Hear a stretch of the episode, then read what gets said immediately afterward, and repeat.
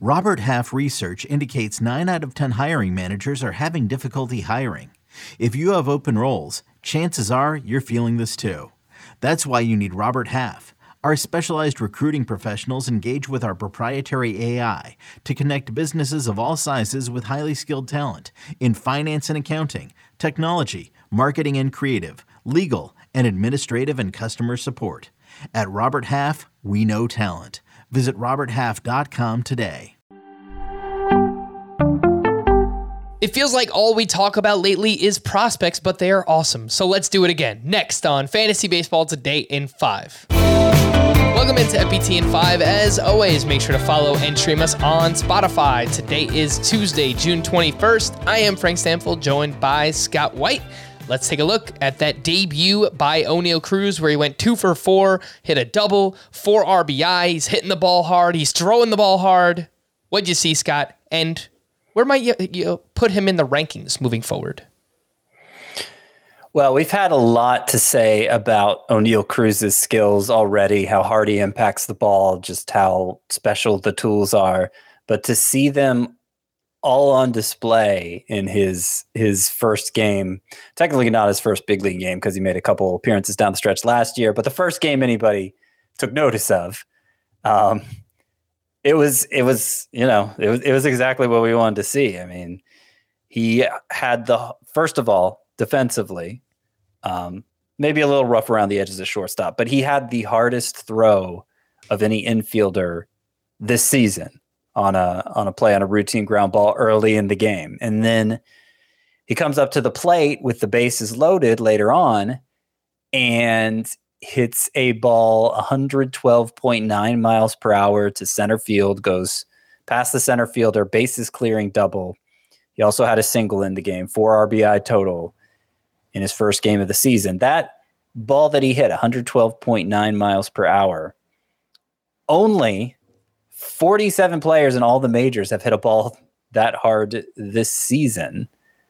Uh, I believe it was the hardest for any Pirates player this season already which by the way, last year he set a StatCast record in, in just the, the couple games that he played, a StatCast record for hardest hit ball by a Pirates hitter. So, you know, he hits the ball incredibly hard. Average exit velocity among the top 100 prospects for baseball. America last year was 94 miles per hour is what they had him for. No one else in the top 100 was 91. I mean, Oof. we're we're talking outlier power potential here from Oneil Cruz.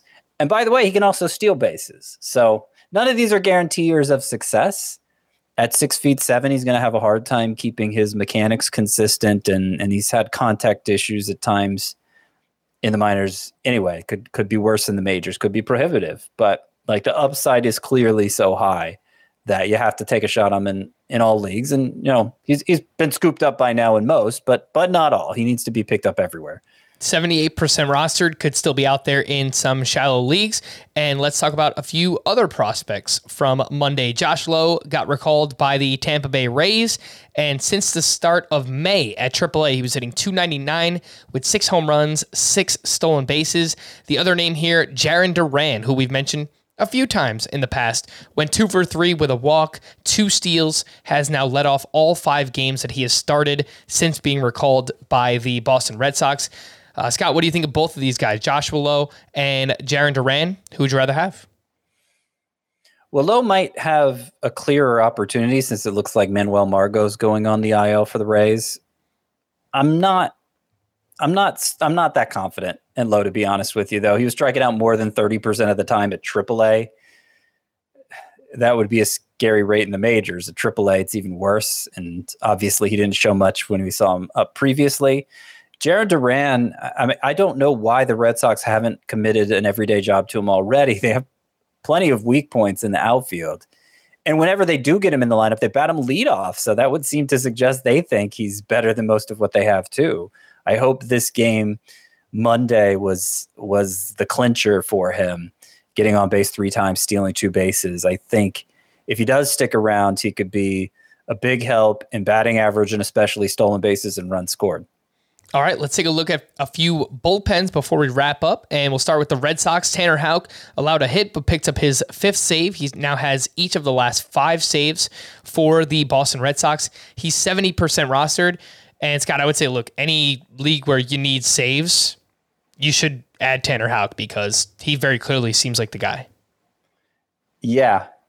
Yeah, he does. I think this is he has each of the last five for the Red Sox now, and, and we haven't seen Alex Cora use any other reliever that consistently in the ninth. I mean, none of them deserved it. So I think, yeah, I think Houck's claimed the role. For the White Sox, we know Liam Hendriks is on the IL. Kendall Graveman pitched the eighth inning on Monday, and we all just kind of assumed he was the closer, but it was Joe Kelly who pitched in the ninth, and he picked up his first save of the season. Uh, how are you handling this White Sox bullpen? Well, you said it. I mean, we I, I don't think the White Sox ever said, okay, Graveman's the guy with Liam Hendriks out. We just he had been consistently the eighth inning guy, so it made sense.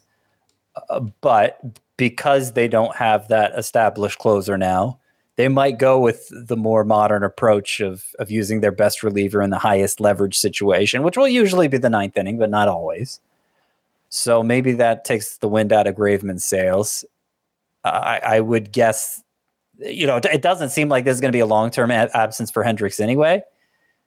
Uh, so I guess don't go crazy for Graveman if you haven't already. Yeah. So we're taking Tanner Houck over Kendall Graveman, especially if we're thinking yep. long term as well. For yep. more extensive fantasy baseball coverage, listen to the Fantasy Baseball Today podcast on Spotify, Apple Podcast, Stitcher, your smart speakers, or anywhere else podcasts are found. And thanks for listening to Fantasy Baseball Today in five. We'll be back again tomorrow morning. Bye bye.